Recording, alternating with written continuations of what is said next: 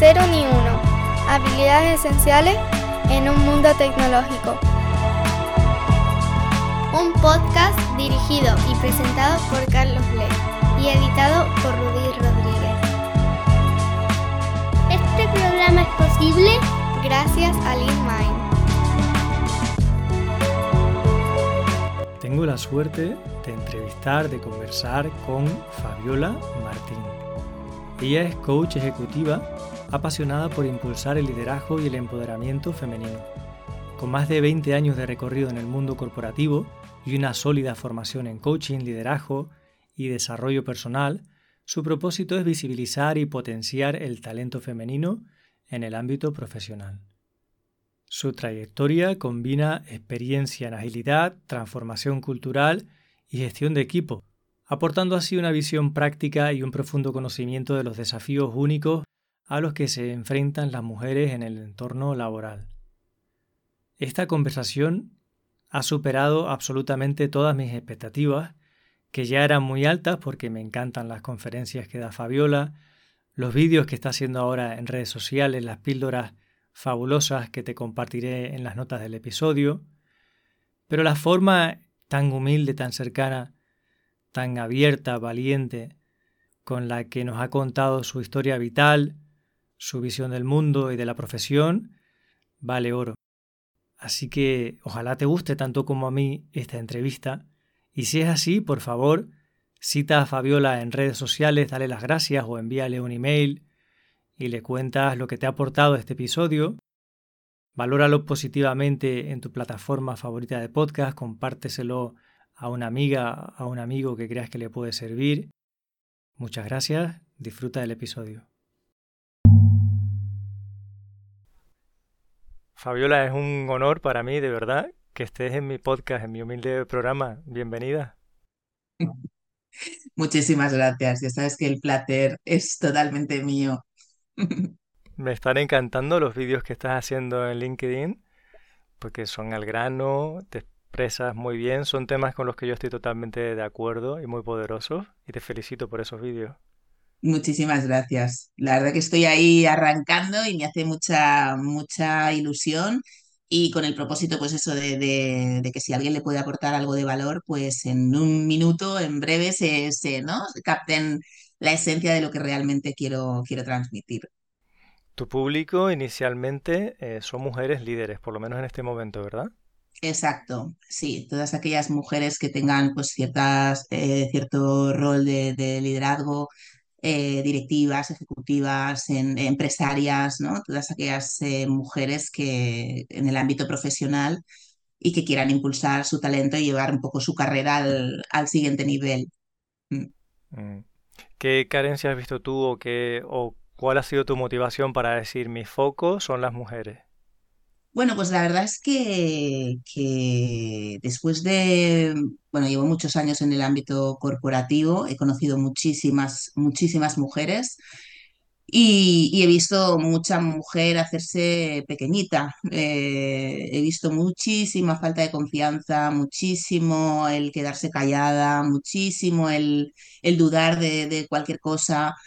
teniendo en cuenta eh, que yo ya tenía ¿no? un recorrido en, en este mundo del coaching, del acompañamiento y demás, sumado a que tengo una niña pequeña de cinco años, fue como hay un, un mix de decir, ostras, es que quiero poner al servicio eh, de al final mi, mismo género, ¿no? Quiero poner al servicio todos mis conocimientos y experiencias para dar ese impulso al, talento femenino que veo, insisto, muchísimas mujeres talentosas que no se lo acaban de creer.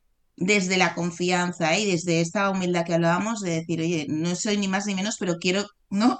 confiar en mis capacidades, en mis habilidades, saber quién soy y poder eh, actuar en consecuencia. Y dejar un poco ahí como como el legado a las siguientes generaciones, ¿no? Algo de, referencia, algo de, sí, como de legado, eh, teniendo en cuenta eso, que una hija pequeña y bueno, es como una vida por delante, ¿no? Si, si todo va bien. Mm. ¿Y cuál es tu historia, Fabiola, con el coaching? Porque yo he visto que empezaste de derecho, probablemente mm. porque a esas edades no sabemos exactamente bien qué nos gusta y tenemos que experimentar cosas. Pero enseguida saltaste al coaching y has hecho muchísima formación y has estado en Sí. todo tipo de roles dentro del coaching. ¿Tú te acuerdas de esa historia? ¿No las puedes contar? Sí, sí. La verdad que, que bueno, sí, eh, empecé, sí que tenía claro, o sea, desde mm, eh, de, de joven, en el momento en el que tienes que escoger, ¿no?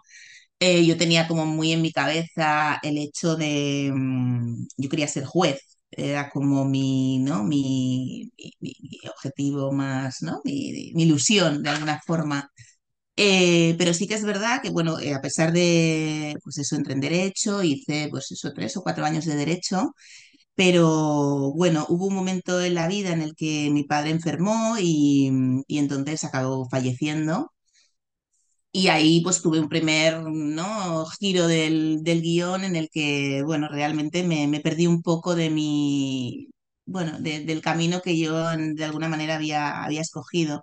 Entonces, dentro de la carrera de Derecho, yo lo que veía es que, es que había muchas personas que estudiaban Derecho porque en su casa, su familia, eh, ya tenían un buffet, total, y para mí era de o destacas por encima de la media o es que vas a ser mm, una más del montón y no vas a tener opciones y tal. Entonces empecé a bajar mi rendimiento, eh, tenía un proceso oscuro interno de tristeza y de, bueno, un poco reencontrarme a mí misma después de esa gran pérdida. Y me fui despistando el camino, me fui, bueno, despistando y, y bajando mi rendimiento. Y entonces yo misma llegó un momento que dije, es que realmente así no vas a, es que no, no va a ser, no, no, no vas a llegar a donde te habías marcado y quizás, bueno, pues quizás es el momento de tomar otra, otra senda. Entonces, bueno, me, bueno, así fue, entonces em- empecé a, a- a- bueno, me incorporé al, al mundo laboral, dijéramos, y entré en una compañía en la que estuve 15 años de mi vida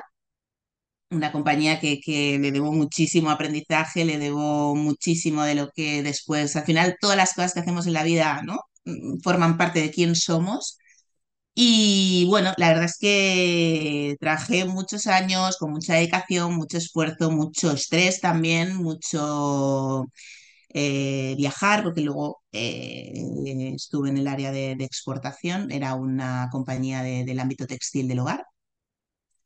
Y bueno, yo andaba muy, muy metida en mi mundo profesional y bueno, la verdad que, ¿sabes aquello de que el, el cuerpo te habla? El cuerpo, si no te grita y si no le escuchas, pues al final te estrangula, ¿no? Y eso es un poco lo que me pasó, porque, bueno, me sobrevino un diagnóstico de una enfermedad rara, autoinmune y además crónica. Y eso volvió a girar mi, mi mundo al, pues eso, en 180 grados, o, o sea, revoluciones mil y, y- yo llevaba realmente un ritmo muy, muy elevado de trabajo, con muchas responsabilidades. Y aquello pues también me volvió a dar la vuelta con un calcetín y, dije, Buah, ¿qué estoy haciendo? ¿Cómo estoy viviendo mi vida? Estoy aquí en esta carrera, ¿no? En la carrera de la rata, en, en automático, no me doy cuenta de nada. Eh, había tenido procesos de caída de cabello, de, de- de, mm, temas eh, dermatológicos, pero yo no hacía caso, ¿no? Aquello, bu, bu, bu. Y, y aquello fue un punto de inflexión súper heavy que, que al final dije, ¿sabes qué? Que, mm, que es que no quiero seguir más en esta carrera de la rata. O sea, esto no, no, no, no es lo que yo, lo que yo quiero hacer, no es lo que yo quiero invertir mi vida.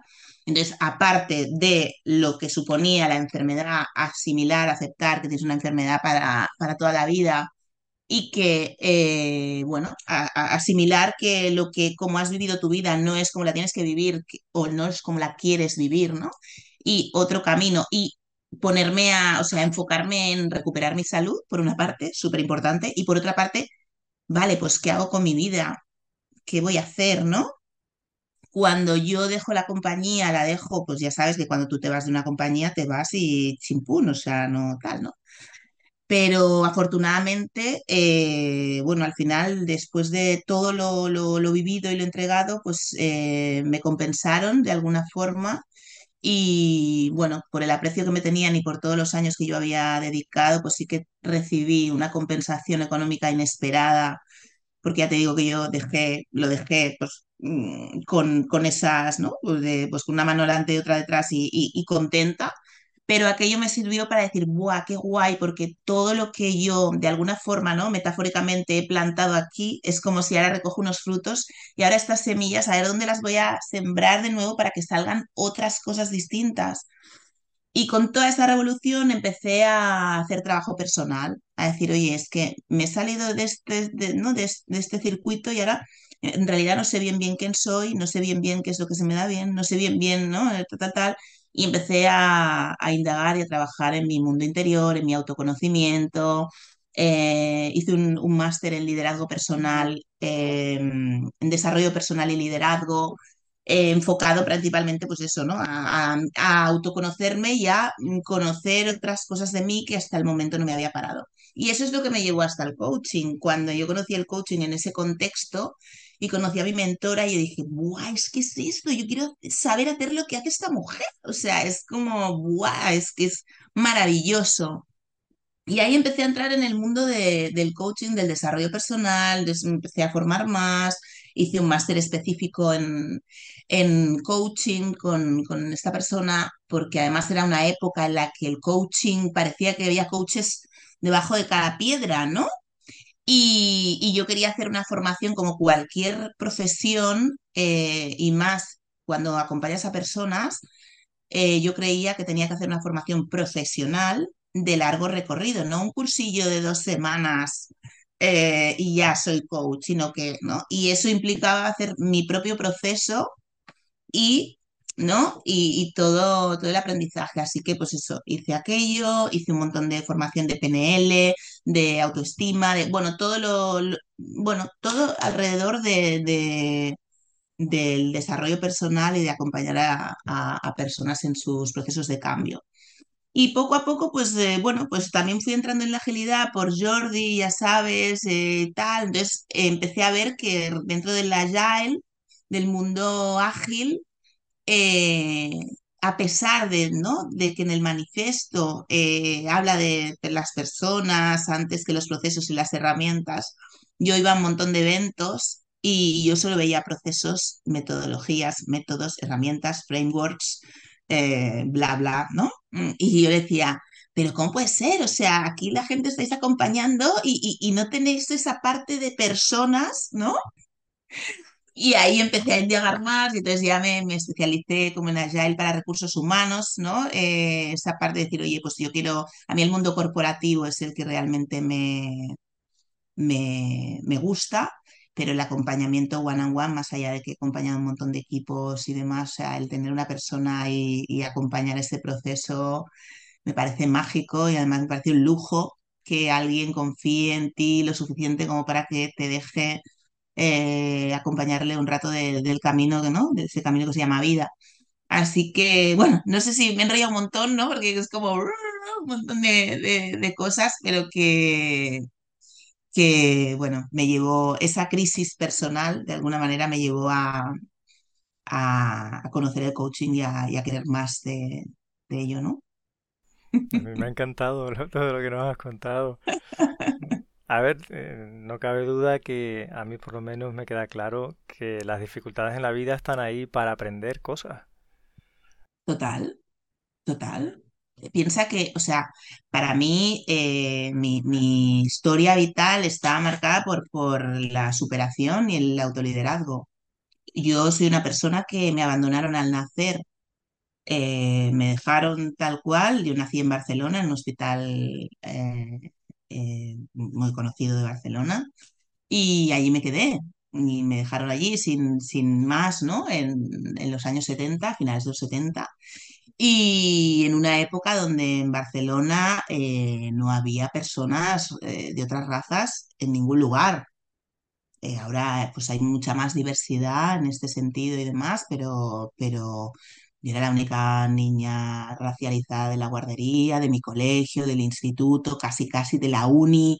Quiero decir, que ese punto, eh, el, el, abandono inicial, que, que, no sé si conoces a alguna persona eh, adoptada, eh, hay un punto de, de, de, ese, ese abandono que uno lo lleva siempre dentro. Y, y, luego la aceptación de tu persona en un contexto eh, donde tú siempre eres diferente a los demás. que, o sea, todos somos diferentes a los demás, eso ya de base, pero si además tienes una diferencia como súper obvia, todavía hay un trabajo más profundo de, de, aceptación respecto a quién eres tú en ese, en ese entorno, ¿no?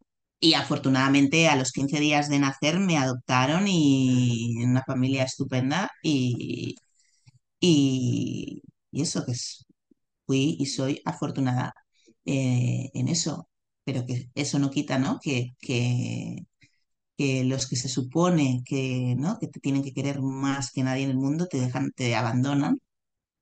Y tú nunca sabes, ¿no? No sabes, yo no, no tengo ni idea de mis orígenes ni de mi historia eh, inicial.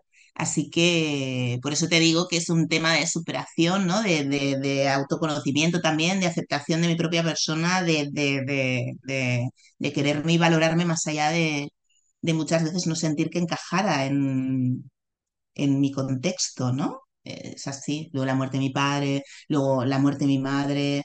eh, esas pérdidas eh, importantes eh, también requieren un trabajo en paralelo relevante para, seguir adelante.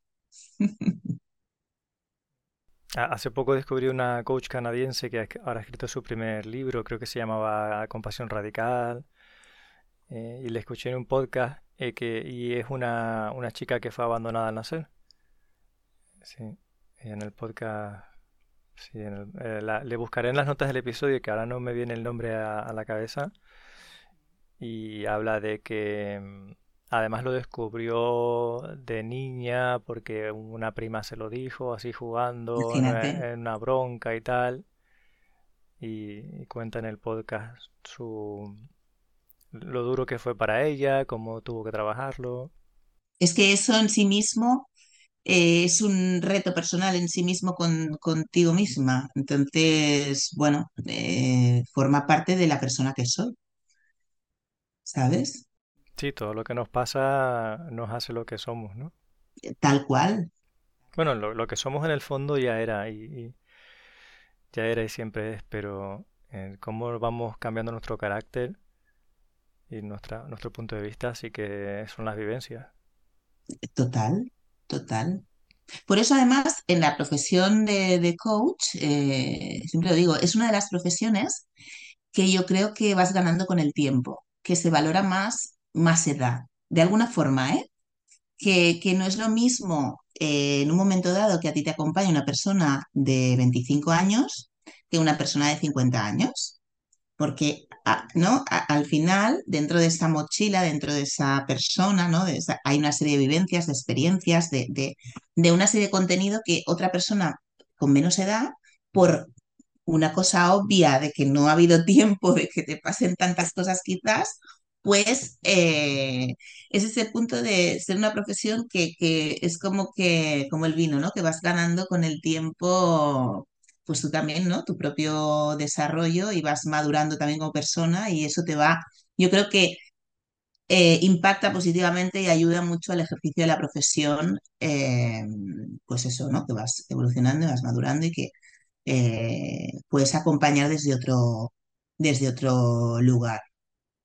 Además, mi, mi mentora siempre nos decía, tú no puedes acompañar a un cliente en un camino que tú antes no hayas transitado porque de alguna forma, aunque no sea el mismo camino, aunque no sea, ¿no? Porque al final cada vida es una historia, pero aunque no sea lo mismo, eh, si tú ¿no? no has pasado por ciertas cosas en tu vida, es muy difícil que puedas acompañar a una persona y que la puedas, tengas una comprensión auténtica de lo que te está contando. Desde, o sea, ¿no? De, de interna, ¿no? No que no seas capaz de comprenderlo a nivel racional, eso por supuesto que sí, pero esa comprensión interna de, buah, tío, es que sé lo que me estás contando, es que lo sé, ¿no? Y, saberlo internamente, eso, mm, claro, es, otro, es otra peli. Yo de pequeño, eh, mi hermana y yo siempre éramos los nuevos del cole porque nos mudábamos mucho y mm. mis padres se ven separados, entonces cambiamos a veces con mi madre, a veces con mi padre. Y, el ser el nuevo del cole, sobre todo a veces en sitios pequeñitos, eh, a mí se me hacía bastante cuesta arriba. bastante cuesta arriba porque es fácil que sea objeto de, de mucho tipo de críticas y a veces se hace complicado cuando eres niño. Total, total. Y además los críos que, que, bueno, que tienen ahí a veces, ¿no? Mm, especial ¿cómo decirlo, no? Son a veces un poco puñeteros en, ese punto de, bueno, y además no hay nada que una más que un enemigo común, entre comillas, ¿no? Bueno, hay alguien nuevo, vale, pues todos ahí a por el nuevo, es como, va, todos ahí más en piña, es como, sí, sí. Eh, el, salir un poco de lo que es lo que todo el mundo, ese punto, tiene también su... Pero bueno, claro, vuestra capacidad de adaptación y vuestra flexibilidad no puede ser la misma que la de otras personas, porque el haber pasado por ese, ¿no? Eh, esas experiencias de pequeños, pues al final te, te curte, te- te- ¿no? Sí, o por lo menos en mi caso te hace buscar en el camino del autoconocimiento como mínimo, ¿sabes? El decir, todo esto que está pasando tiene que ser para algo y el descubrir para qué es, quién soy, eh, qué, qué papel tengo aquí. Quiero decir que yo no soy, no creo que fuera una persona con esa mirada así profunda si no hubiera sido por haberte tenido dificultades. Sí, sí, sí, sí. Que no tiene siempre que ser así, ¿no? El, el Buda, el Buda Sakyamuni era un rico que vivía en un palacio de niño, eh, no te- aparentemente no tenía ningún problema, ¿no? Y sin embargo eh, salió a buscar ahí por, porque iba a envejecer, porque iba a morir, porque iba a sufrir y todo eso, ¿no? Pero yo sí veo mucha gente que llega incluso a, tener empresas. De hecho, se ve bastante en líderes y founders de empresas que son personas que no han tenido una infancia sencilla. Ujú.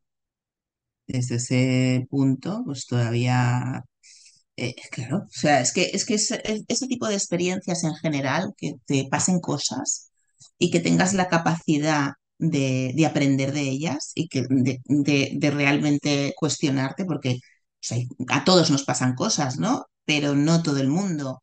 Eh, la capacidad sí que la tenemos todos, pero no todo el mundo la ejerce. La capacidad de, de preguntarte para qué, ¿no? Eh, me, me- me va a servir esto? ¿Qué puedo aprender de a esto? ¿No? Esa indagación. Todos tenemos la capacidad, pero no todo el mundo la ejerce. Y eso, súper, súper. Y más, eh, te diría, en, en un, en un puesto de responsabilidad, ¿no? Si, si eres un CEO o si eres, ¿no? li- lideras una compañía, creo que además forma parte de la responsabilidad eh, adicional, decir, oye, mm, ¿desde dónde lidero? Ese punto de, bueno, si lideras a lo arcaico, a lo ordeno y mando, que a veces quizás sí que aplique, pero en momentos como muy puntuales, pero mm, más allá de eso, ostras, eh, el tener esa, esa mirada interior y el conocerte mejor y el al final estar al servicio desde otro lugar, para mí es, vamos, eh, y otra de las cosas que veo, otras carencias, otra de las carencias que veo mucho en las organizaciones, ¿no? Es aquello de que promocionan a las personas de, vale, a partir de ahora, Carlos, vas a llevar un equipo. A partir de ahora tú vas a ser el que lideres el equipo, el manager de turno, eh, lo que sea, y vas a llevar, yo qué sé, 10 personas, 5 personas, 20 personas, lo que sea. Y, y, y ¡guau, qué guay, tío, porque mira, ya, ¿no? Tal, tal, tal, ese ego, ese, al final, ese, ese reconocimiento que al final todos necesitamos de alguna manera, eh, pero tú no tienes ni puñetera idea de gestionar personas. No tienes ni puñetera idea. Y entonces te digo, mira, pues te vas a hacer un curso o entras en la intranet que hay unos cursos aquí online de no sé qué y te haces el de liderazgo. O es igual, o te vas un día a hacer el curso de liderazgo de turno en no sé qué. Y es que, o sea, en serio. Eh, y, y ahí es donde veo una carencia súper heavy de decir, oye, vamos a acompañar a las personas a que sean realmente los líderes que queremos dentro de las organizaciones, que hay una parte cultural súper importante, organizacional, que tiene muchísimo que ver con el liderazgo en una compañía. No dejes a las personas ahí a su libre albedrío, que cada uno tenga su concepto y que cada uno... Y hay muchas personas que no lo pasan bien en ese nuevo contexto. Hay una parte de, ¿no? de satisfacción, de tal, tal, pero la gente que realmente quiere hacerlo bien o que tiene, ¿no? interés en tal, se ven muy perdidos, muy perdidos y muy perdidas en, en este, ¿no? En estas posiciones de, "Uf, y ahora, eh, ¿cómo, cómo soy yo? ¿Cómo lidero? Eh, ¿cómo le digo a tal persona? O sea, la comunicación, la gestión de conflictos, el realmente, pues, cierta parte de delegación, el- el- el- la motivación, o sea, todo lo que es gestión de personas mm, cómo lo... Y no hay ese, yo al menos en, la mayoría de, de- sitios veo esas carencias eh, constantemente. Es decir, te pongo, ¿no? Te hago, bueno, esta, esta formación, este- cosas como puntuales, que eso, Carlos, no, no cala. Esto en formación en liderazgo, cualquier formación que tú vayas dos días, te puedes quedar con un par de conceptos pero no, no lo integras, no, no está, o sea, para integrar algo y para que algo forme parte de tu ADN requiere de un camino algo más elaborado que leerte un libro o que, o que ir un día o hacerte una formación online de dos mm, mañanas, ¿no? Entonces, eh, ese punto también creo que es algo que, que a nivel organizacional deberían tener eh, más en cuenta del apoyo al, al líder, ¿no? El- ese acompañamiento al que acompaña de alguna manera. Y para que tenga coherencia con la propia compañía. O sea, para mí es una cuestión de eso, de, de- coherencia y de, oye, qué tipo de cultura queremos, ¿no? Eh, para mí hay dos movimientos clave, que es el efecto cascada, ¿no? Cuando el movimiento, ¿no? Desde, desde el ejemplo, yo lidero desde el ejemplo y baja si tengo un equipo dentro de una jerarquía estándar, ¿eh? Y luego hay el efecto mancha de aceite, ¿no? Cuando cae una gota de aceite en un mantel, se expande, ¿no? Pues es eso, es de, oye, eh, que esto baje, que esto se, tras, ¿no? se polinice y luego se expanda en esa, en esa cultura que queremos en esta, en esta empresa. Pero a pesar de ello, mm, bueno, sigue habiendo ahí mucha área de mejora. Bueno, de alguna manera, afortunadamente para mí, pero mm, Yo lo veo mucho. y de hecho te iba a preguntar si nos escucha alguien que está de Engineering Manager, que es el título que más oigo nombrar últimamente, mm, dentro de que muchas personas que nos escuchan son del sector TIC. mm. ¿Tú le recomendarías el máster que hiciste de liderazgo o qué formaciones o recursos crees que son interesantes? Antes de, para mí, embarcarme en una, el máster que yo hice, en, una parte era, era un año, era un año entero, eh, y el otro era de dos años. O sea, antes de embarcarme en una, al final es una apuesta, el mayor regalo, y más ahora que estamos, ¿no? En época de regalos y de, de cierre de año, navidades y demás, para mí el mejor regalo que uno se puede hacer en la vida es invertir en tu propio desarrollo personal sea de la forma que sea. Invierte en ti, en desarrollarte como, como persona, en conocerte mejor, en saber quién eres, en saber lo que vales, ¿no? Y en ese sentido, yo, para mí tiene, tiene todo el, valor eh, empezar a leer o volver a la lectura, no sé cómo decirlo. O sea, eh, creo que Para mí hay dos libros, pero el que más, más, eh, no sé si lo habrás leído, El, El hombre en busca de sentido de Víctor Frank. Para mí es mi libro, o sea, eh, un antes y un después. Y luego hay otro libro de la sabiduría tolteca, que es de, Miguel Hernández, Los Cuatro Acuerdos, que también me parece y es muy sencillo de leer además y es muy simple en su mensaje en sí, pero cada uno de los cuatro acuerdos que propone Miguel tiene una profundidad del, del copón, ¿no? Eh, y entonces, por supuesto, sí, yo el, el máster en desarrollo personal y liderazgo, eh, evidentemente sí es algo que uno, ¿no? que quiere profundizar en sí mismo y conocerse mejor, eh, para mí es una recomendación top, mm, porque ya te digo, es de, oye, yo mimé conmigo, como, ¿no? Indagar, conocerme y, y ir más allá, que además lo hacen en varias ciudades de España. Cuando yo lo, lo hice eh, estaba vinculado a la Universidad de Barcelona, lo hacíamos ahí, y ahora salieron de, ese contexto y creo que es a través de una plataforma que se llama Cuestiona con K, de Borja Vilaseca, eh, y lo hacen en varias ciudades de, de España y para mí es muy recomendable. Pero cualquier mm, mini formación, aunque sea de desarrollo de conocimiento, de autoconocimiento, eh, puede ser interesante. Y eso, y tener algunas lecturas de, de- cabecera o de reflexión, de decir, oye, mm, pero realmente no. eh, cuando tú preguntas a alguien quién eres tú, pero no me digas dónde vives, pero no me digas de qué trabajas, pero no me digas qué has estudiado, ¿quién eres tú? La gente no sabe responder, Carlos, no sabe quiénes son. no sabemos, o sea, eh, con, los años, ¿no? Pero, pero recuerdo eh, que fue una de las preguntas, ¿no? De, de- del máster hace muchos años y decía, pues es verdad, ¿quién soy? Y tener que, ¿no? Y querer buscar esas respuestas de quién soy yo de verdad. No soy, no soy lo que he estudiado, no soy donde vivo, no soy eh, de qué trabajo, ¿no? Cuando, ay, oye, ¿tú quién es? Ah, pues yo soy tal, yo trabajo de tal, yo soy el máster del universo. Ah, vale, vale, vale. A mí me gusta mucho la, la formación que tiene online también Daniel Gavarró. La, la pondré, yo creo que ya la de- he debido mencionarla alguna vez. Hay una que se llama Aula Interior, que es todo un año y está genial.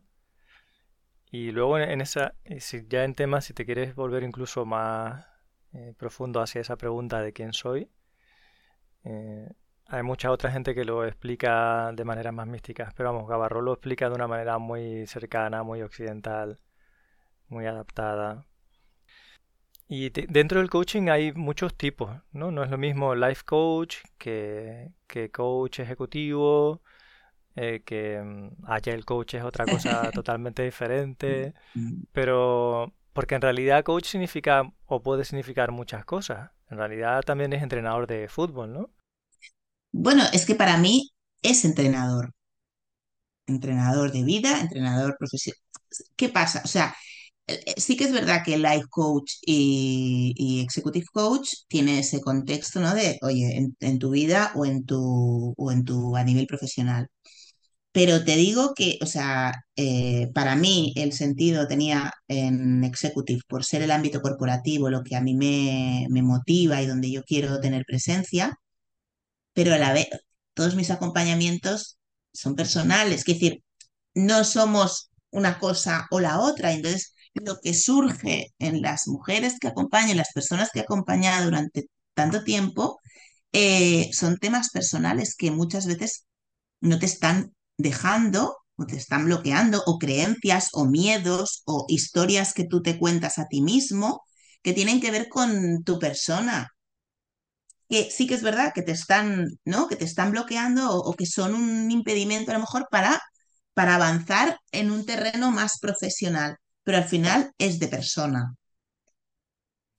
O cómo equilibras tu vida personal o profesional, o cómo gestionas la culpa de no estoy con mis hijos porque estoy en una reunión hasta las 8 de la noche. O sea, eso es un tema, o sea, las emociones están ahí, eh, los miedos, las dudas, la falta de confianza y todas esas cositas eh, no se pueden no trabajar desde el coaching ejecutivo.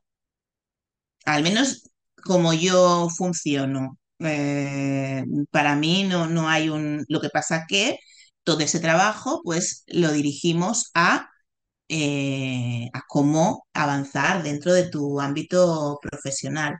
Pero la mayoría de cosas que surgen aunque tú me vengas y me digas, oye, es que ahora mismo, eh, pues eso, ¿no? No sé cómo gestionar mi equipo, tal, no sé qué.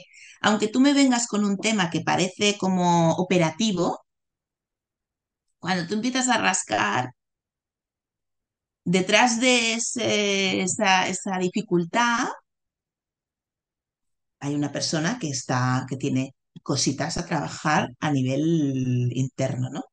Y luego la parte de Agile, Co- Agile Coach, que yo también he ejercido de Agile Coach, cuánto me ha servido toda mi formación previa, o sea, todo mi, recorrido como life coach y executive coach, me ha servido muchísimo como Agile Coach para facilitar, o sea, facilitando eh, sesiones, facilitando formaciones, teniendo apartes con personas que lideraban los equipos, decir, oye, vamos a tener una sesión que no fuera, aunque no fuera formalmente como, eh, ¿no? Como executive coach, pero oye, de, persona a persona vamos a, ¿qué está pasando? ¿Qué dificultades tiene? O sea, mmm, por eso, de alguna manera, con todo el, ¿no? en todo el entorno ágil, creía que, y creo y sigo pensando, que, que, hay una parte de profesionalizar un poco más en la figura de Agile Coach, profundizando en eh, cómo acompañar a las personas, porque al final un Agile Coach no deja de ser un agente de cambio. Y todos, de todos he sabido que los seres humanos tenemos resistencia al cambio. Nos gusta más estar aunque sea incómodamente cómodos, pero nos gusta más estar donde, ¿no? Tal, tal, tal. Y más cuando el cambio viene impuesto por una mm, empresa, yo no lo he decidido, me dicen que ahora tenemos que ser ágiles y no sé qué, no sé qué cuántas, y que ahora vamos a ser planos y que no va a haber no sé qué, y que ahora, ¿y qué va a ser de mí? ¿No? Todas estas cosas pues ese punto de persona, de tener esa, por eso digo profesionalización en este sentido, ¿eh? más de, del área pues eso, de, cómo impactan eh, en las personas realmente, más que qué pasos tiene Cotter para la gestión del cambio. Eh, ¿sabes? Esa parte así. Y luego, aparte, pues eso, ¿no? todo el coaching de equipos, más. Pero lo que sí que para mí, dentro de, del ámbito del coaching, ¿no?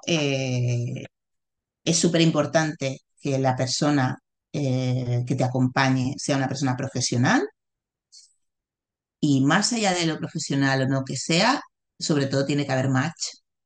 Que tú conozcas a una persona que, que la veas y digas, ¿no? Hables un rato y veas que, que sí que te apetece que sea esa persona la que te, la que te acompañe más allá de credenciales o más allá de historias varias que te pueden no dar confianza, pero al final lo que, como esto va de personas, lo que importa es realmente eh, lo que sientes cuando estás con esa persona, cómo, cómo, cómo te sientes tú y si realmente puede eh, acompañar en ese, en ese camino, ¿no? Por eso el otro día que escuchaba tu, tu vídeo, ¿no? Y tu recomendación, decir, oye, es que cuando tengo, ¿no? Si tienes una, pues eso, una decisión que tomar, que no sabes eh, bien, bien para dónde tirar, oye, qué mejor, para mí, qué inteligente, eh, apostar porque, pues eso, por tener conversaciones de calidad con una persona, mm, dijéramos, ajena a tu círculo cercano, que no tenga sesgos, que no tenga, ¿no? Que no te juzgue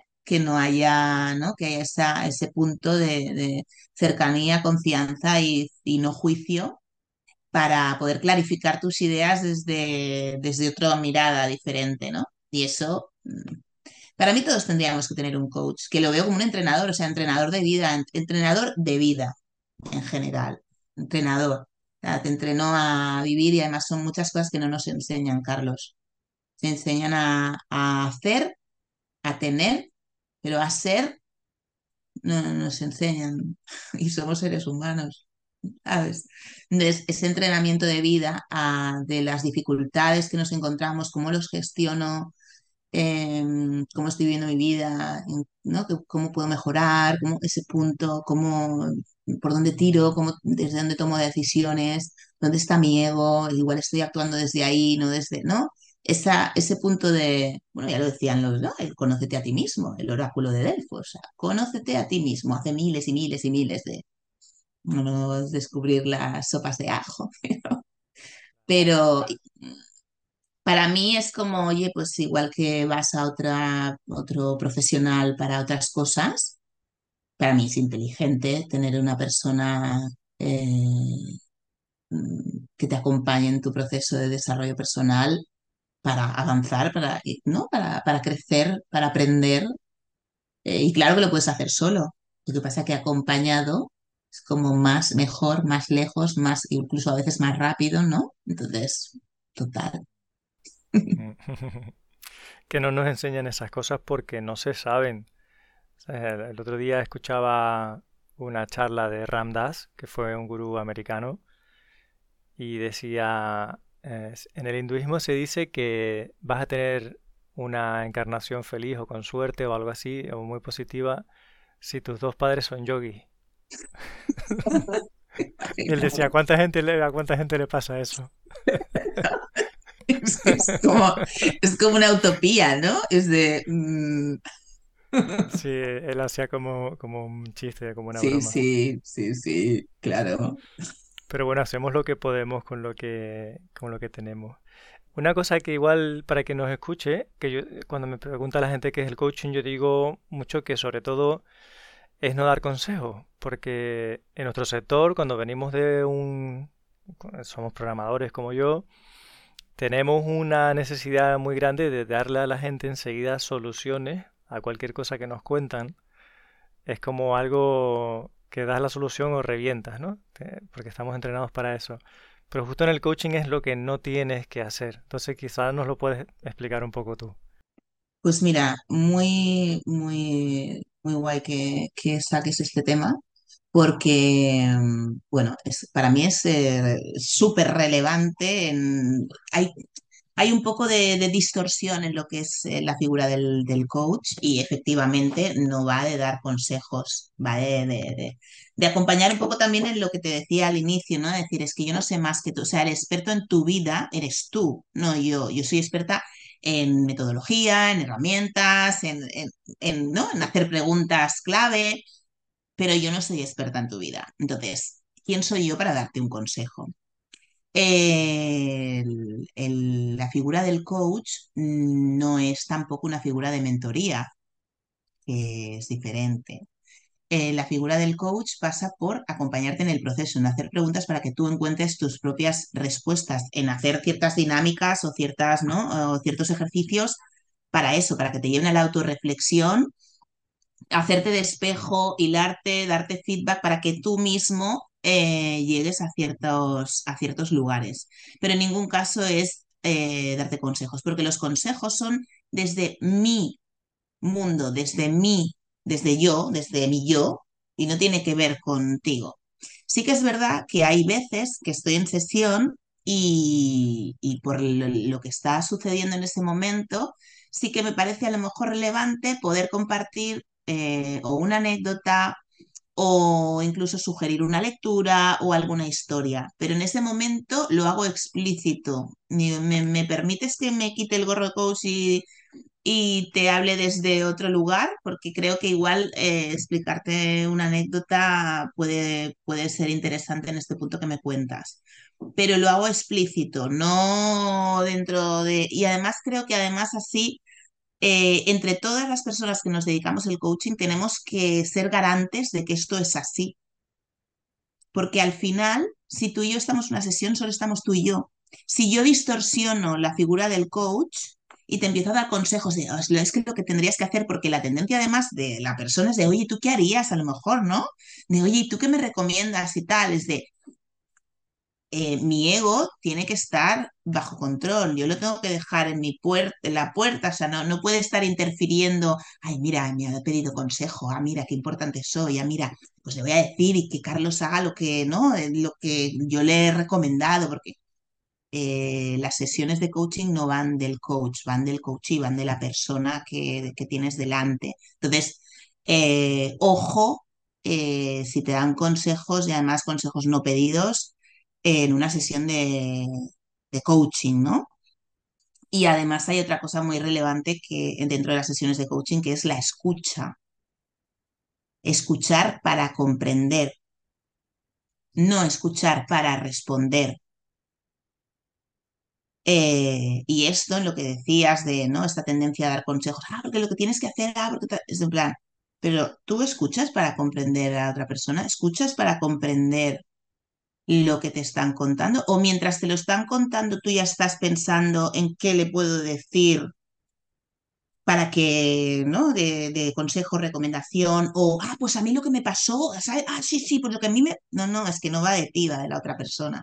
Entonces, creo que es un ejercicio sobre todo de, de- a nivel de, del ego de muchos coaches em, que, que lo ponen, ¿no? Y que interfiere en ciertas... Y, y no te digo que no sea con la intención de ayudar, por supuesto es con la intención de ayudar, pero es que tampoco va de eso.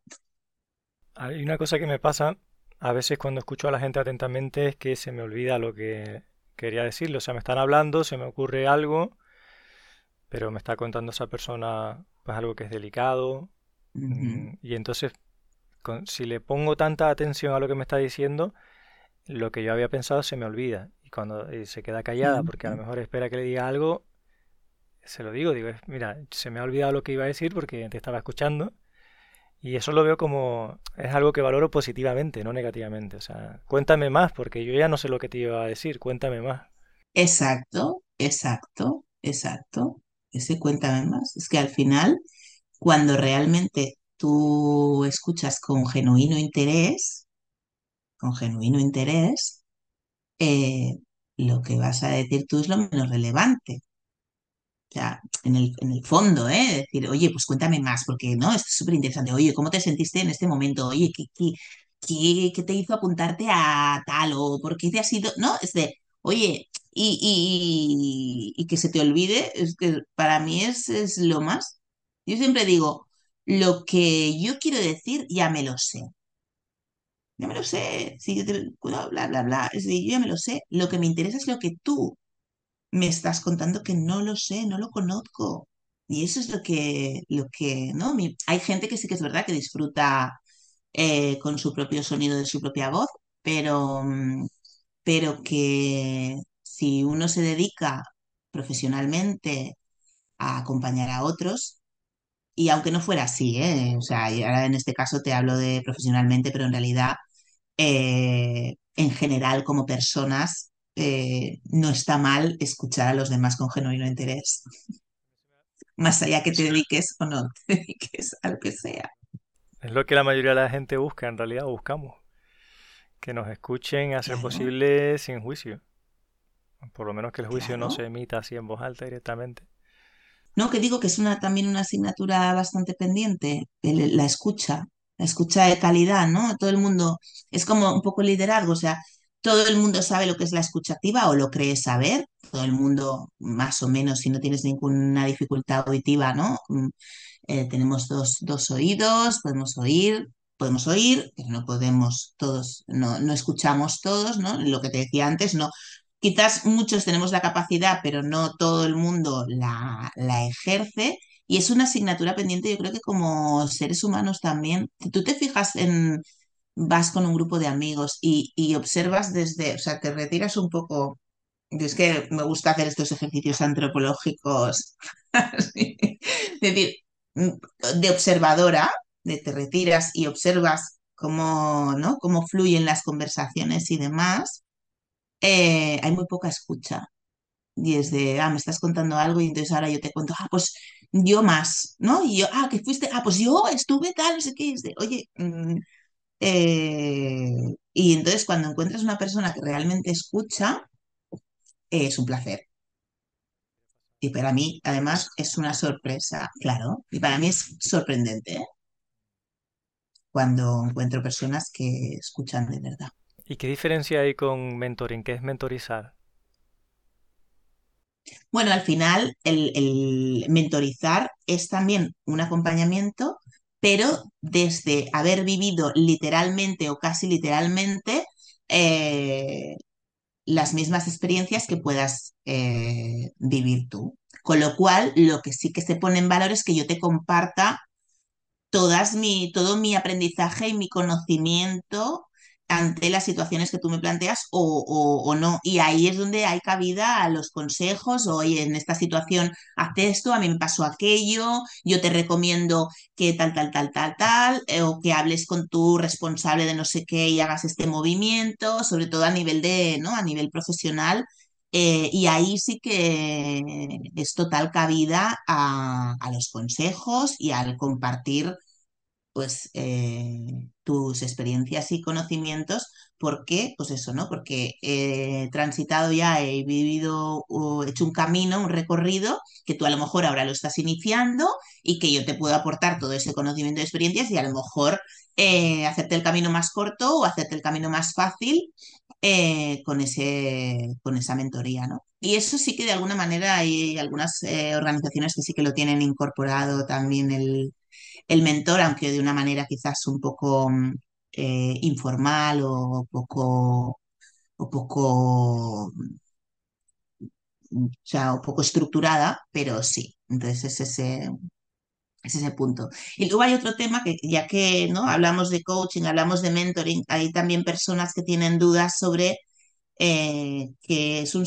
¿no? la diferencia entre psicólogo y coach y también por las personas que nos estén escuchando que, que también podamos identificar la diferencia, ¿no? Un coach, los coaches trabajamos eh, desde el presente hasta el futuro, del presente al futuro. Trabajamos cosas que tenemos aquí y hacia dónde queremos ir, ¿vale?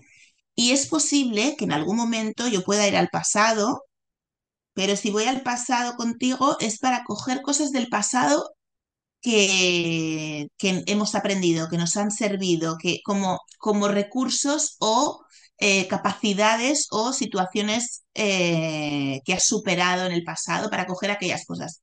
Pero no trabajo en el pasado.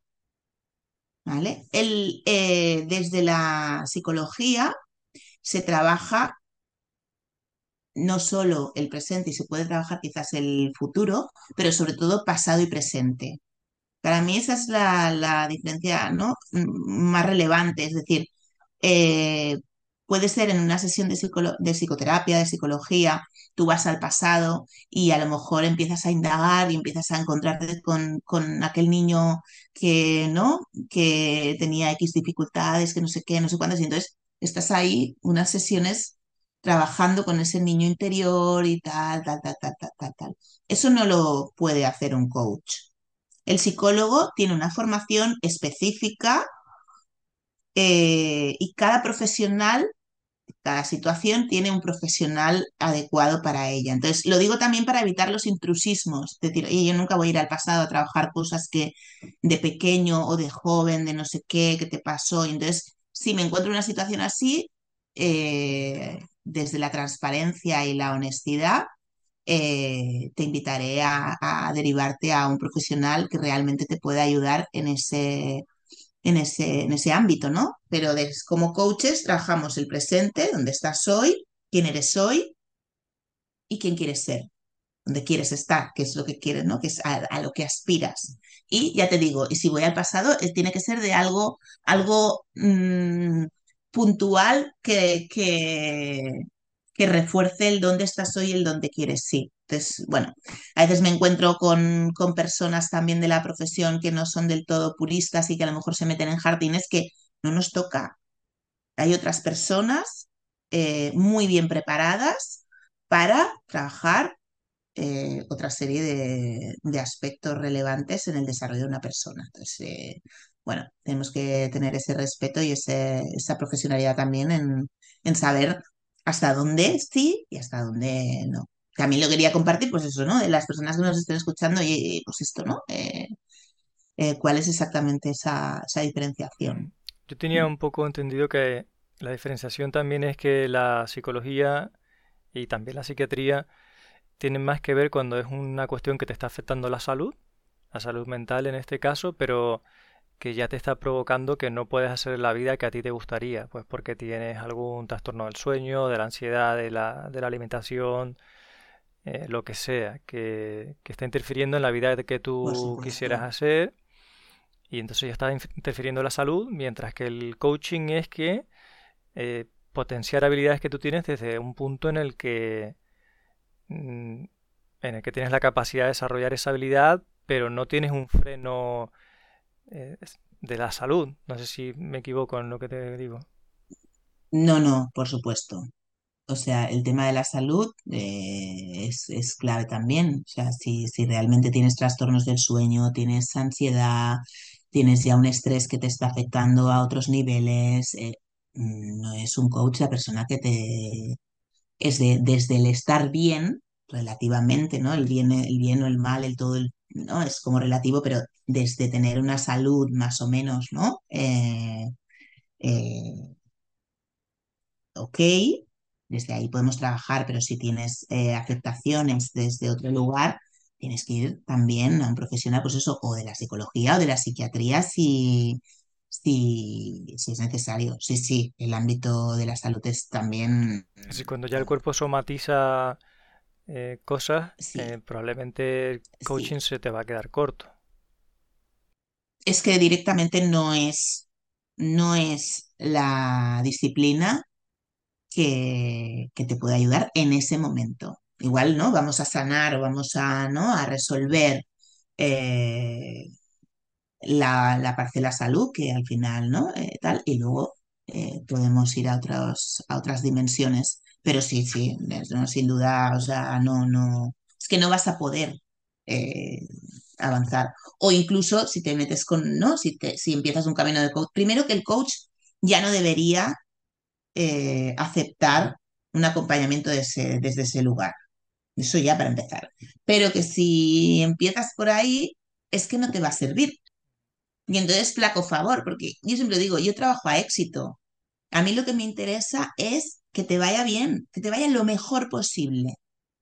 Porque si te va lo mejor posible, a mí me va a ir lo mejor posible. Porque luego Carlos va a decir, guau, tío, es que Fabiola es una coach súper buena, estado súper a gusto, me ha servido un montón, he aprendido. Y entonces, al final, hay una parte de boca a oreja que es súper importante. Entonces, si tú vienes y no estás en el punto, yo te voy a decir, Carlos, es que no veo que estés en ese punto. Porque es que es flaco favor a ambos. Porque a ti no te va a servir, pero es que a mí tampoco. Y muchas veces eh, vamos a profesionales porque eh, antes de buscar uno random, pues yo pregunto a mi círculo cercano, pero desde el que me puede arreglar una baldosa a pues un coach o mm, un canguro para mi hija, o sea, antes de buscar mm, tal, digo a mi círculo, ¿no? A mis conocidos, oye, ¿conocéis a una canguro, un canguro? ¿Conocéis a alguien? Tal, tal? Entonces, si no has, ¿no? Si tú no has tenido una buena experiencia y alguien te va a preguntar, tú vas a decir, ¡buah, tío! Pues el coaching es, una basura esto. Porque en realidad, oye, está hecho por no sé qué. Y entonces, de alguna manera, eh, ya hay una mala prensa, ya si alguien tiene en consideración tu opinión, pues ya decir, oye, pues Carlos me ha dicho que no vale la pena, pues igual, mm, que no es condicionante, pero que sí que, o sea, que no es determinante, perdón, pero sí que puede condicionar. Entonces, este, oye, sí, es que no, vamos a hacernos un favor y, y, y eso, ¿no? Yo tengo mucho respeto por, por, eh, pues por, ¿no? Pues en este caso los psicólogos, psicólogas y los psiquiatras y demás, y cada uno yo creo que, que hay lugar para, para todo el mundo, siempre que todos seamos honestos y, coherentes y sobre todo profesionales en lo que hacemos. Mm. Si yo no veo a, a una psicóloga, por ejemplo, trabajando como executive coach, que es algo que te quería comentar ahora, ¿no? Que cómo te acercas a una directiva, una, por ejemplo, la dueña y directora de una empresa súper potente que siempre está muy ocupada, que está viajando todo el tiempo, que sé, cómo te aproximas a esa persona y consigues que te dedique tiempo y cómo trabajas con ella. Cuéntanos alguna cosa. A mí me da mucha curiosidad. ¿Sabes qué pasa? Que mm, eh, para hacer un proceso de coaching, sea un proceso o sesiones sueltas, o sea, para tener un coach en tu vida, eh, es súper importante el compromiso, pero no el compromiso conmigo, que también, el compromiso contigo mismo.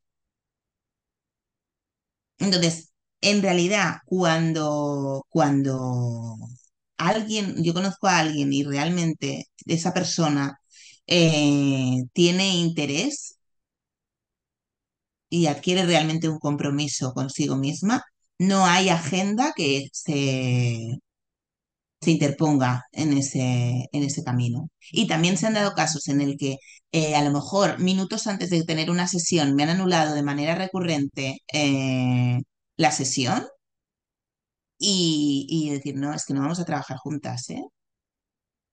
Porque esto ya es respeto. Insisto, no solo hacia mí, que también, sino hacia ti misma. O sea, si no, si ya no, ¿no? Si no puedes si me anulas la sesión minutos antes de, de la hora que hemos quedado, eh, esto, o sea, esto dónde nos, dónde nos lleva, ¿no? ¿Y qué pasa? Que muchas veces en esas posiciones de liderazgo eh, están muy metidas en esa, ¿no? En esa rueda, en ese camino, en ese tal, y hasta que no hay situaciones realmente como de rotura o de dolor profundo, o de malestar profundo, no hay ese paso, porque no, no tenemos muy integrada la cultura de, de, tener un coach al lado, ¿no? Al menos en este momento y en España y demás. Entonces, cuando ya hay un momento de dolor, de sufrimiento de, o de malestar profundo, es cuando llegan las personas a mí. Entonces, desde ese punto y desde donde se ha tomado una decisión, donde es que ya estoy, ya, ya esto me, me, me, me hace demasiado ruido, de alguna manera ya hay un, ese, ese compromiso por estar mejor es el que da mucho movimiento a que se puedan dar las sesiones eh, con, esas, con esas personas. Pero sí que es verdad que, eh, bueno, también me encuentro perfiles de, bueno, sí, pero bueno, que no me va bien, pero que no, no tal, pero que te anulo, pero es de, no, es que no. Porque, insisto, yo trabajo a éxito. No me gusta, me gusta trabajar con gente que quiere trabajar. Y tener una persona que te acompañe a veces es molesto también. Porque, bueno, a veces ah, se presentan ciertos desafíos, eh, hay cosas en sesión que no te apetece indagar, ¿no? O que te pongo delante cosas que mmm, no, bueno, mmm, ¿no? Te, te tocan un poco tal, entonces tienes que estar dispuesta a, a realmente trabajar por ti, a comprometerte contigo misma y, y, y avanzar y, superar. Y hay tanto ruido alrededor que, que no siempre se consigue.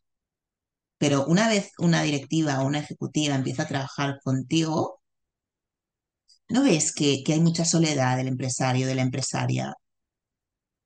No, es que hay mucha, hay mucha necesidad de escucha, hay mucha necesidad de, realmente de, no juicio, de decir, oh, qué bien, o sea, el, el, al final, cuando tú empiezas a trabajar con una directiva y tú ves, ¿no? Eh, tú ves porque te lo dice, porque recibes ese feedback, de decir, ostras, qué bien, Fabiola, tener este tiempo para mí, tener este tiempo de poder hablar, de poderme expresar, de poder ser yo. Eso no tiene, no, no tiene precio porque hay mucha soledad, hay mucha, mucha soledad y, mucho ritmo frenético en que no te permites tampoco frenar, reflexionar, ¿no? Es de, venga, venga, va, va, hay que hacer, hay que hacer, hay que decidir, hay que eh, avanzar, hay que... Y cuando paran y cuando, pues... Y además también eh, creo que, que en este caso en concreto, en mi caso en concreto, pues ser una mujer acompañando a mujeres también me da una perspectiva única de, una serie de circunstancias que, transitamos las mujeres que no transitáis los hombres por, por, por de manera natural, ¿eh? o sea, sin, sin, sin, más. Y eso también te da una, una mirada que, pues desde otro género, pues no, más allá de que todos somos personas, eh, para mí es un plus. Eh, que, que aporto. También el hecho de que en esos entornos normalmente estarán rodeadas de hombres.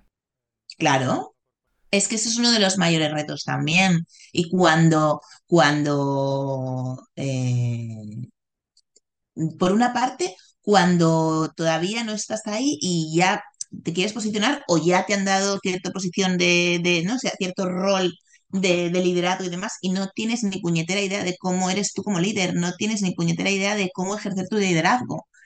Eh, y los referentes que tú tienes son masculinos, porque es lo que has vivido durante ¿no?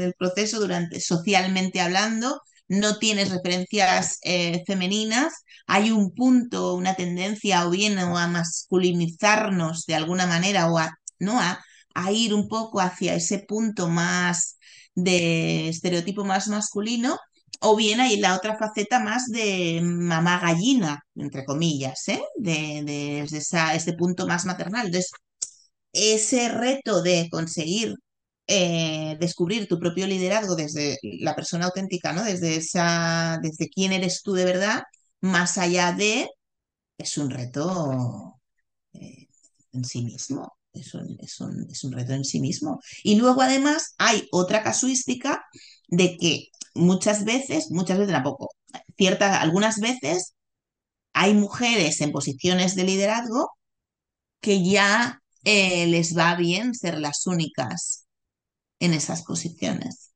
Es lo que se llama el síndrome de la abeja reina.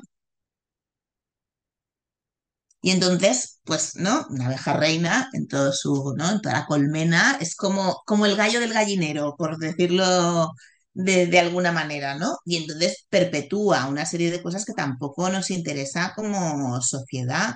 Si realmente queremos eh, eh, un entorno laboral más equitativo y más inclusivo, ¿no? Entre todos tenemos que, que poner nuestro, nuestro grano de arena, pero a la vez es un poco supervivencia. Eso, oye, yo me he encontrado así, pues bueno, pues, pues evoluciono y, sin darme cuenta, pues estoy ahí. Pero hay mucho, mucho, mucho, porque al final el mundo empresarial, eh, pues ha sido históricamente masculino.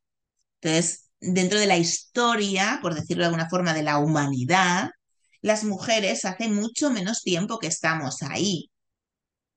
Entonces, no solo nosotras nos tenemos que, que conocer y, y, ponernos en nuestro lugar sin, sin, copiar o sin intentar reproducir otros, ¿no? otros, otros patrones, sino que, pues bueno, a nivel cultural, a nivel organizacional, hay mucha más conciencia de lo que es la, la diversidad y la inclusión en este sentido de género, ¿eh? en otros también.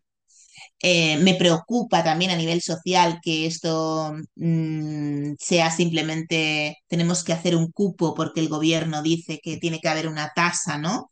X. Eh, pero bueno, entiendo que, que, también es un momento de, de tránsito en el que eh, qué difícil debe ser también poner ciertas normas para que, o sea, ¿cómo lo haces? O yo no tengo la solución, para mí es, no, no tengo la, la, solución, pero sí que me he encontrado con situaciones de personas que sabían que las iban a promocionar, no solo siendo mujeres, sino pues con otras tendencias, a lo mejor orientación sexual. Eh, porque había un cupo y tocaba que fuera de tal o tal. Entonces, bueno, al final, bueno, a veces es echa la ley, echa la trampa y sí que todavía tenemos mucho, mucho por hacer. Estamos aprendiendo y nos estamos Total. equivocando. Siempre hay gente oportunista que también de esto quiere hacer política. Total, mm, es un panorama de aprendizaje y, si aceptamos que nos estamos equivocando, pues será un poco más llevadero y aprenderemos y lo haremos mejor, pero estamos aprendiendo, como tú comentas.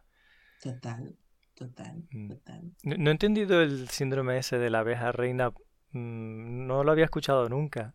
O sea, ¿en, en qué, qué, significa? Es una, entiendo que es una cuestión de un ego ahí que, que muy fuerte, ¿no?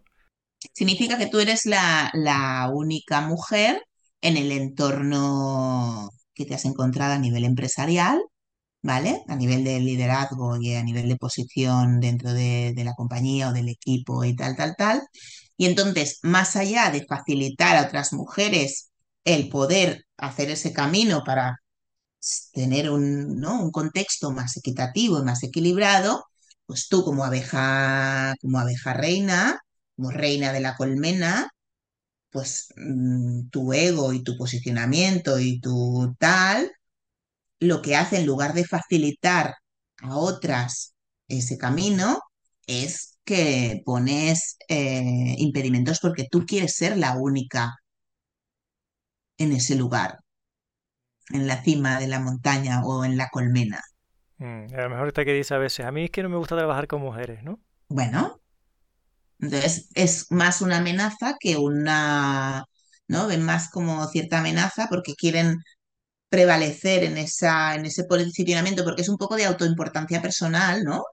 De yo soy la, la abeja reina, la que maneja el cotarro, la, la tía que está arriba del pedestal, y bueno, ¿no? Entonces, bueno, no, no, no o sea, o contribuye en negativo a que otras mujeres puedan realmente eh, acceder, y no solo acceder, sino sentirse cómodas eh, en un entorno que, que, generalmente hay más hombres que mujeres. Entonces, eh, bueno, ahí está. De esto, yo cuanto más aprendo de estos temas, menos, menos ganas tengo de meterme en berenjenales, ¿sabes? De hacer comentarios. Pero eh, yo siento que sí que estamos teniendo avance. Una, de una manera torpe por parte de todo el mundo, pero vamos viendo avance y yo creo que dentro de 100 años lo haremos mucho mejor que ahora. Y dentro de 10 y dentro de 5. Sin duda, sin duda. O yo quiero pensar que sí, al final hay más conciencia y eso que tú dices, estamos aprendiendo. Y yo misma, o sea, em, me suelo poner en revisión y es una de las cosas que me, me, me gusta decir, oye, yo soy consciente que tengo también, o sea, todos tenemos nuestras creencias, ¿no? Y nuestro sistema de valores, lo que pensamos sobre ciertas cosas. Y a veces pasan cosas como el tema del mundial femenino, ¿no?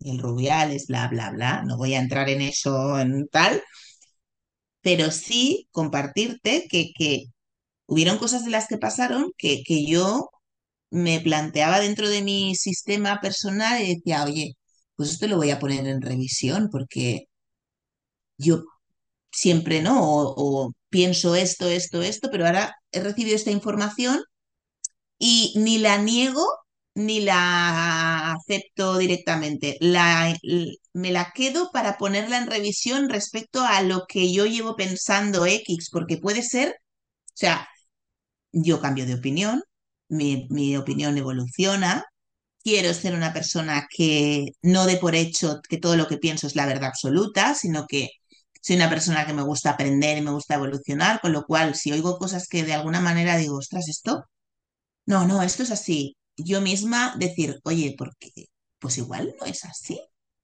Igual hay espacio para otras cosas. Y entonces me quedo con, ¿no? Con X idea y entonces me da como para hacer mi propia reflexión individual. Igual esa idea vuelve a su sitio o igual resulta que eh, esa idea me hago un refrito o me tal y de alguna manera ya forma parte de, de, mi ideario nuevo. No sé si me explico.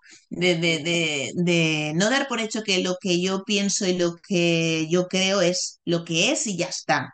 Porque eso me, me aclaría en una mentalidad súper fija. Es de, oye, eh, es como cuando uno recibe feedback. Tú me puedes decir, oye, pues eh, tal, tal. Y yo decir, no, yo lo he hecho estupendo y maravilloso, pero ostras, Carlos me está diciendo esto. Y con eso no te estoy diciendo que lo que me dice Carlos es la verdad absoluta pero le doy la oportunidad a lo que me dices de que a lo mejor tenga algo de cierto y algo que me pueda servir para aprender. Entonces, no lo rechazo directamente, ni, ni, ni lo rechazo de, no esto, esto es imposible que sea así, ni digo, ay, como me lo ha dicho Carlos, entonces eh, es que tiene que ser así y entonces yo estoy equivocada. No, es de, ostras, me ha dicho esto, pues esto yo no lo había visto desde esta perspectiva. Puede ser que tenga algo de sentido esto que me está diciendo y poner en revisión tu propio sistema de creencias y valores y de tal, ¿no? No ir todo el rato en automático como con mi libro y mi manera y ya está. Y esto para mí me abre eh, siempre nuevas perspectivas y nuevas maneras y, sentirme que estoy en constante evolución, más allá de que yo tenga mis pilares o no, mis, o, ciertos valores que dices, no, es que esto para mí es importante así de esta manera. Pero hay otras cosas eh, que, que, sí que me permito ponerlas en revisión. Y además que creo que es como nutritivo y que me aporta eh, valor a mi vida, ¿eh? Me refiero, o sea, eh, tal. Y, y, me, autocuestiono, ¿no? De, oye, pues esto tal, ¿no? y que me aporta, me aporta. Mm. No podemos cambiar nuestra visión del mundo sin cambiar nuestras creencias, ¿no? Tal cual. Pero ¿cuánta gente se revisa las creencias? Bueno, el trabajo del ego es que no lo revise. claro. Claro. por eso, por eso. Por eso, por eso. Yo, yo tengo como, soy una persona como muy, no sé cómo decirte, hay muchas cosas que las tengo muy claras, ¿no? Entonces es como, eh, yo sé que yo no soy mis pensamientos, yo sé que yo no soy mi ego, todo eso son cosas, está, estoy yo como esencia, como mi yo, y luego hay como estos satélites que sí forman parte de, ¿no? Forman parte de mí, pero no soy yo y yo soy la que lidero mi vida. Yo, no es mi ego, no son mis creencias, no es lo que me han dicho, no es el fulanito menganita de turno que me dice, no es tal, no, es, es como algo más interior, ¿no? Entonces, todo lo demás, eh, para mí es súper importante ese liderazgo personal, ese ser yo la que decido, no ver que soy una marioneta de mi ego, o que soy víctima de mis propias creencias mm, rancias o, o, no rancias, sino como obsoletas de alguna forma. A veces pues son las que nos, las que hemos visto en la familia, las que hemos heredado, las que damos por ciertas porque las pero igual no son las nuestras. Sí, decía Gavarro que la personalidad se forma en los primeros años de vida, en el que pues tienes a lo mejor tres años y te haces una idea del mundo y de cómo eres tú, o cinco años, desde un punto en el que todavía no puedes comprender muchas cosas. Y luego es, esa construcción que has hecho con cinco años, luego la estás asumiendo toda la vida. Total, total. Por eso hay que ponerse en revisión. Hay que, hay que. No hay que. Bueno, no sé, para mí es como. No des por hecho todo lo que. Lo que piensas, lo que crees no lo de, o sea, no sé, o sea, es que claro, para mí forma parte de mm, como de la vida, de, de del crecer, del evolucionar, del aprender, del estar vivos, de, ¿no? Es como, porque si no, es como aquello que dices, oh, llevo 15 años en la empresa, pero ¿llevas 15 años o llevas un año repetido 14 veces más? Porque has hecho todo el rato lo mismo con la misma gente, de la misma forma, en tu vida, o sea, eh, te, ¿no? te planteas cosas o, estás en automático de me levanto, voy, no sé qué, hago lo mismo. Muchísima gente, Carlos, muchísima. Que está bien, si son felices, está bien. Bueno, es una parte, para mí es el incómodamente cómodo. ¿Sabes? Porque muchas de las personas que yo veo en este, en este mood, luego también tienen un mood bastante de queja. Mm. Bueno, si te quejas ya no estás feliz, ¿no? O tan feliz. Bueno, pero estoy. Bueno, es como lo del perro que publicaba el otro. Ah, no, ¿dónde lo publiqué? Ah, no, lo publiqué en Insta. El, la historia del, del, perro clavado a un clavo. Eh, que se queja, que se queja, que se queja, sí, pero no se levanta del clavo. Está ahí, el clavo.